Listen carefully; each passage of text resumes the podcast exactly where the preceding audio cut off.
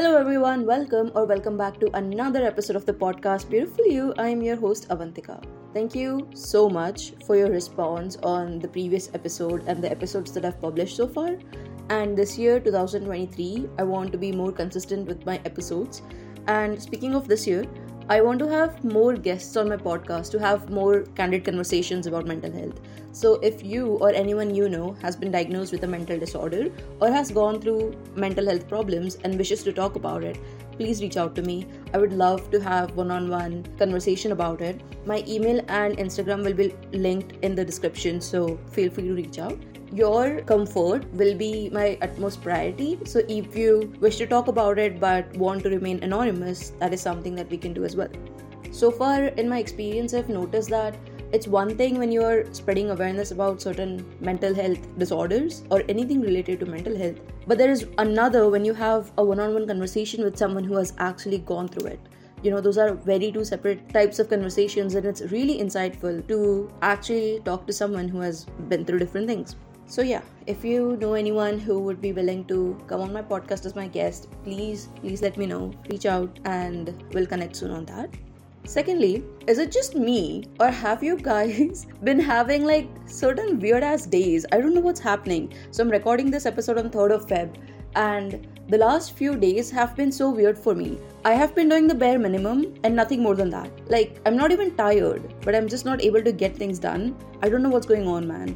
And I've been taking naps, which is a new thing because I am someone who does not take naps. I'm someone who does not sleep in the afternoons at all. Even if I've slept for like 4 hours during the night, I wouldn't take naps because growing up, taking naps was a concept that was strictly avoided in my household. So I never got into the habit of it. And I've been taking naps recently and it feels good, but only to a certain extent. It's just, you know, it's been weird. Even if I sleep for like 6 or 7 hours, I still would be in a weird mood. Like, it's not even a weird mood. I'm doing good and I'm not even tired, but I just can't seem to get things done. I don't know what's happening, to be honest. I hope this is just a short phase. And if you are also going through the same thing, if you're having slow ass days, let me know, man. So I know that I'm not alone and we can talk about it and whine about it a little and hopefully make each other feel better that, you know, we're not alone in this. So yeah.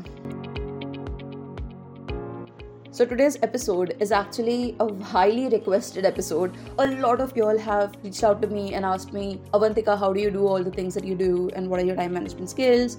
You know, tell me some of the best tips that you use and all that stuff. And this has been a highly requested video for months and I'm really sorry about the late upload, but it's finally out. It's finally here. So let's get into it.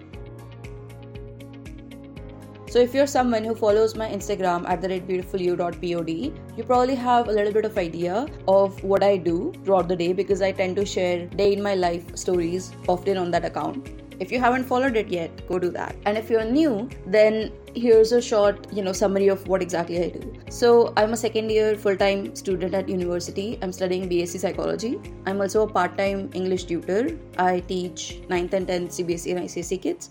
And I have this podcast. There are certain online courses that I do here and there.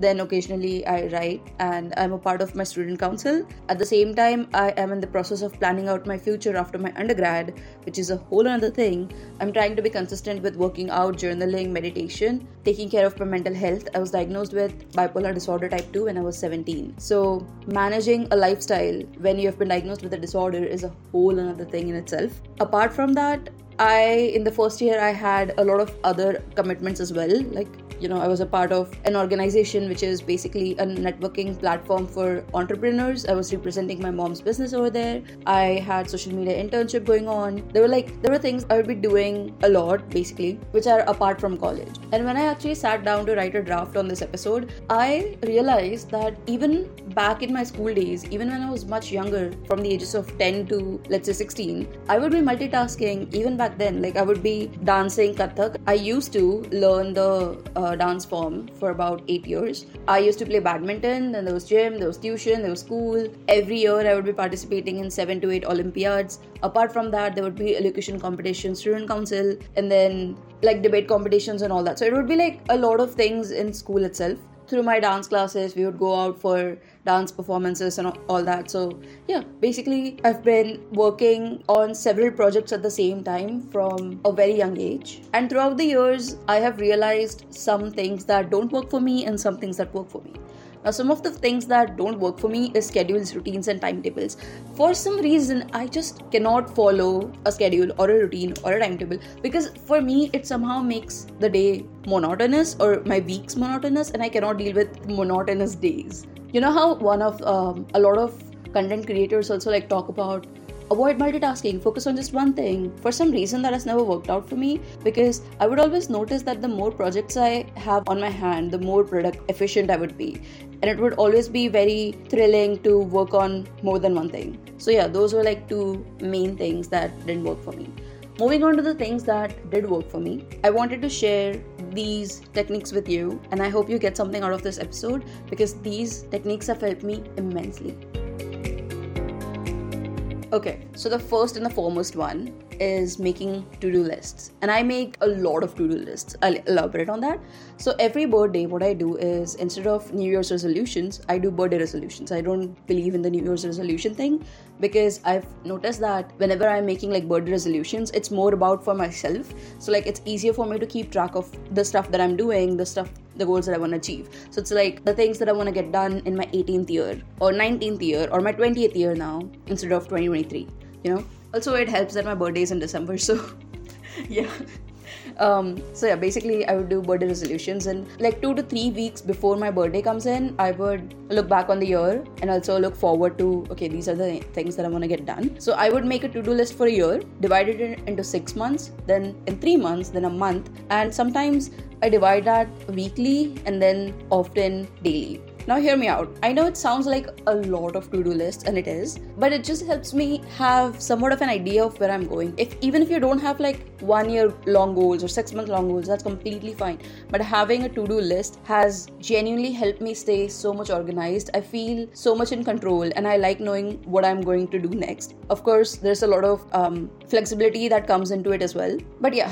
For me, even if I, let's say, don't have 3 month long to-do list, I definitely have daily to-do lists and a weekly to-do list. It helps me prioritize as well.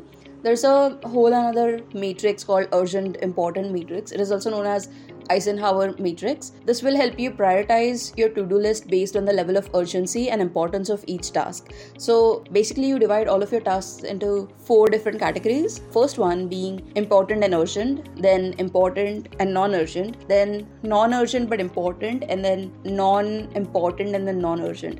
The fourth one is basically the one that you delegate to others, or you know, try to avoid it because it's not urgent or important. So yeah, if you follow through this urgent important matrix, it can actually help you because it's simple and effective, at least at the beginning of the to-do list. There's another one technique that I read in Eat That Frog. There's a book called Eat That Frog by Brian Tracy.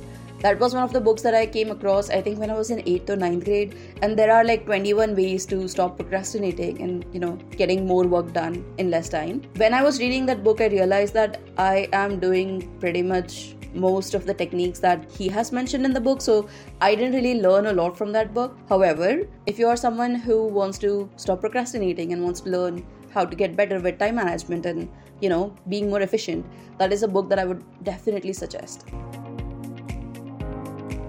The second tip is, it's also along the lines of making the to-do list, but this is also very important, adding the smallest thing on the to-do list. Okay, I'll give you an example. Do you ever experience those slow days when you're so incredibly unmotivated, when you don't want to do anything, you're trying to push yourself mentally, but you just can't physically make yourself do it, right? You just don't feel like doing anything, but you also need to get certain things done, at least the bare minimum, so work doesn't pile up too much. On those days, what I do is add the smallest thing there is that I have to do in the list, and then as I tick things off, it makes me feel more accomplished. So it's like it gives my brain a certain boost, which is like, okay, you know what, I'm getting things done, this is not that bad, let's just take one step at a time. Sometimes literally it's like baby steps. I'll give you an example. Let's say I have to do a lot of chores, right? Instead of just writing chores, which is what I would usually do on the days that I'm fairly productive, on my slow days, I would mention all the chores. For example, sometimes I would even go up till, okay, if I have to like clean the house, instead of writing clean the house, I would write clean bedroom, clean kitchen, clean, you know, living room and stuff like that. If I have to run some errands, I would mention all the errands that I have to run. And then once I'm done with that thing, I will just, instead of just ticking one thing, which is run errands, I would be ticking like, I don't know, 4 or 5 things that I did. Another example of this technique is, so instead of writing work on a new podcast episode, I would break it down into create draft, record an episode, edit the episode, publish the episode, and then market it. So like even if each task takes about 30 minutes to 3 hours, it doesn't matter. Like I would try to be as specific as I can be. So at the end of the day, I feel like, okay, I'm getting things done. So it's like, it puts me in that momentum of work. That's it though. And also because I'm aware that this is what I'm doing, I also make sure that I'm not like taking things just for the sake of it, or, you know, convincing myself that, oh, I'm actually getting things done, but I just did like 2 hours worth of work for, I don't know, 4 hours. Like I try to be self-aware about those things as well. But yeah, these usually help when I'm not in that momentum and I need to get myself into that momentum of working and getting things done. The third point is knowing when I'm going to multitask versus knowing when I'm going to monotask. So I'll elaborate on that. It's like if I'm doing short stuff that doesn't take too much of time, but I can juggle between those, that's when I'm multitasking. So I would make sure that I have a clear idea of the things that I'm going to multitask and then the things that I'm going to monotask, which usually includes things related to my work, college, studying, anything like that. There are certain things which require more of your attention, but there are certain things which you can get by without reducing the quality of the work that you do. And sometimes it's like the smallest thing, like, you know, I would be listening to some YouTube video or a podcast episode and I would just get certain house chores done, something like that. The fourth point would be learning to compartmentalize. Now, compartmentalization is a technique that I learned to implement from a very young age, from the age of 10, and I feel like this is very crucial to learn and it helps you not just in your professional life but also your personal life. I have a story from back when I was, you know, playing badminton for my school team, as well as I used to go for badminton classes, and to go to my badminton classes, I would have to travel from my house to the classes, and whenever I would be in the bus, I would make a list of things that I need to get done throughout the day or for the rest of the day mentally. I would often reach the class before time because of bus scheduling, and I'll be like reading over certain materials or studying basically before class. Then when I'm on the court, I wouldn't think about anything else except for my game and what I need to improve to get better as a badminton player. Now, when I would be on the way back, again, I would go through the mental list that I need to do things, you know, when I'm at home. And once I get home, I wouldn't be thinking about badminton at all, because on certain days, in certain months actually, during certain months, my schedule would get extremely crazy, so I would need to optimize all the time that I had so that my academics wouldn't get affected, and fortunately they never did, or almost never did actually. But yeah, so my fourth tip would be learn how to compartmentalize. It has helped me ever since I was literally 10, and I continue to do so. Like even today, I'm not even gonna lie, because I study psychology, a lot of people often question that, oh, do you like often psychoanalyze the people that you're talking to, or do you, you know, are you like reading minds, or like the all the things that come along when you tell someone that you're studying psychology. And the thing is, I would find myself trying to therapize my friends. Like I would find myself thinking, okay, what's the right thing to say? What's the right question to ask and all that? And I would find myself in that thought process quite often, but I realized that this is not the way to go. I need to compartmentalize here. I need to understand that just because I'm studying psychology doesn't mean that I need to always know the right thing to say and do, because when I am, you know, in the role of a psychology student, or whenever like my professional side of me requires me to be extremely empathetic and, you know, view things in a very neutral perspective, I don't necessarily need to be that way when I'm talking to my friends. So I did this peer counseling internship after my first year, and I had clients and I did like online peer counseling with them. I was, of course, under supervision and everything. So I had learned how the basic counseling skills work, and I was putting that into execution. That is when I had experienced this difficulty that, okay, I need to understand that when I'm talking to my friends, when I'm engaging in personal conversations with like people who I know personally, I don't need to be in that role. So now I really don't find it that difficult, because sometimes I'm just learning a concept in class and I'm not always indulging in, okay, what does that mean with this person or that person? Of course, there are certain cues that you pick up on when you talk to people, because when you're studying psychology, it's like you start to learn and understand better how people act or why people act the way they act, or just about human behavior in general. So of course, there's like a better understanding, but there's also a lot of compartmentalization that goes into there. My fifth tip would be to keep your priorities straight. Now, knowing what needs to be done at that moment and being able to block out distractions takes a lot of control, a lot of practice. It will take a lot of time to be okay with your work taking a priority over a lot of social events. It was initially difficult, but I've learned to be more than okay with it now. Learn to say no to plans, people, and places. It could be a little uncomfortable in the beginning, but knowing why you're doing it, knowing your whys for whatever it is that you do, will go a long way in helping you with it. So sometimes what would happen with me is that I would want to socialize and go out with my friends, but I would have to say no to those plans or people, or sometimes I would make commitments prior, but then something happens in, let's say, my tutoring job.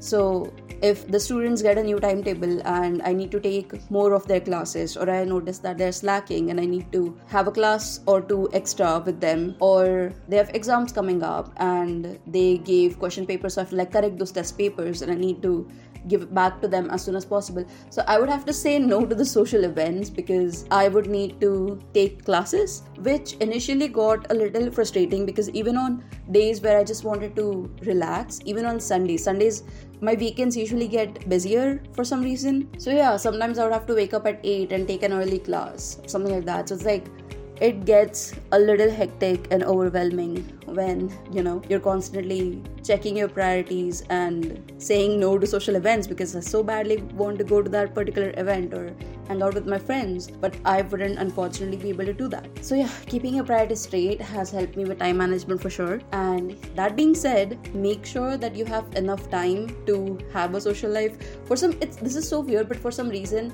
the last couple of months, I have learned how to keep a balance with my social life and just professional life and work. Like, I have a work-life balance, which is kind of new for me. I didn't think that I would have that considering the extracurriculars, but I actually do manage to have a pretty satisfying social life, which is satisfying to me though. So keep your priorities in check, know your whys, know why you're doing it, or remind yourself why this particular task or particular job or particular whatever thing that you have to do, why is that important to you and why that needs to get done as soon as possible. I hope that helped. Okay, last but not the least, develop self-care habits. I cannot emphasize on how important this is. I talk about this in detail in another episode. I go into depth about how I developed self-care habits which helped me reach my higher potential. They include, fancy things like face masks and massages and solo dates, but they also include going to therapy, taking accountability for the hurt that I've been through, which is not even my fault, cutting people off, forming boundaries, showing up to gym on days I really don't want to, taking medications regularly, even though I dislike taking medications a lot, and advocating for the things that I'm passionate about. So yeah, it's a huge topic to cover and we'll dive into it in another episode. The thing is, when you're well rested and in tune with yourself, it is much, much easier to keep your momentum flowing and manage your time efficiently. So highly encourage developing self-care habits which work for you. All self-care habits don't work for everyone, so you need to make sure which activities, which things make you feel more fulfilled, make you feel more connected with yourself, because if you don't take care of your body, your health, your mind, they won't be taking care of you in the long run. So develop self-care habits which work for you. That is all for today. These are the 6 techniques, tips, whatever you want to call it, that have helped me with time management immensely. The first one being to-do lists, then adding the smallest thing to the to-do list, knowing when you're gonna multitask versus monotask, learning to compartmentalize, keeping your priorities straight, and last but not the least, self-care habits. Thank you so much for tuning in and listening to my episode. Please let me know if you or someone you know wants to advocate for mental health, wants to share their journey. My email and my Instagram will be linked down in the description. I would appreciate feedback on how I could do better, what kind of content that you would like to hear about. Follow my Instagram @beautifulyou.pod to get more updates about the podcast. And also, if you're listening to this podcast on Spotify, please rate my podcast. It would definitely help me reach out to more people who are like-minded, who are into self-development and, mental health awareness. If you're watching this episode on YouTube, please make sure that you subscribe, like, comment, and all that jazz. I will see you guys in the next episode. Again, thank you so much for tuning in. I love you. Please take care. I'll see you soon. Bye.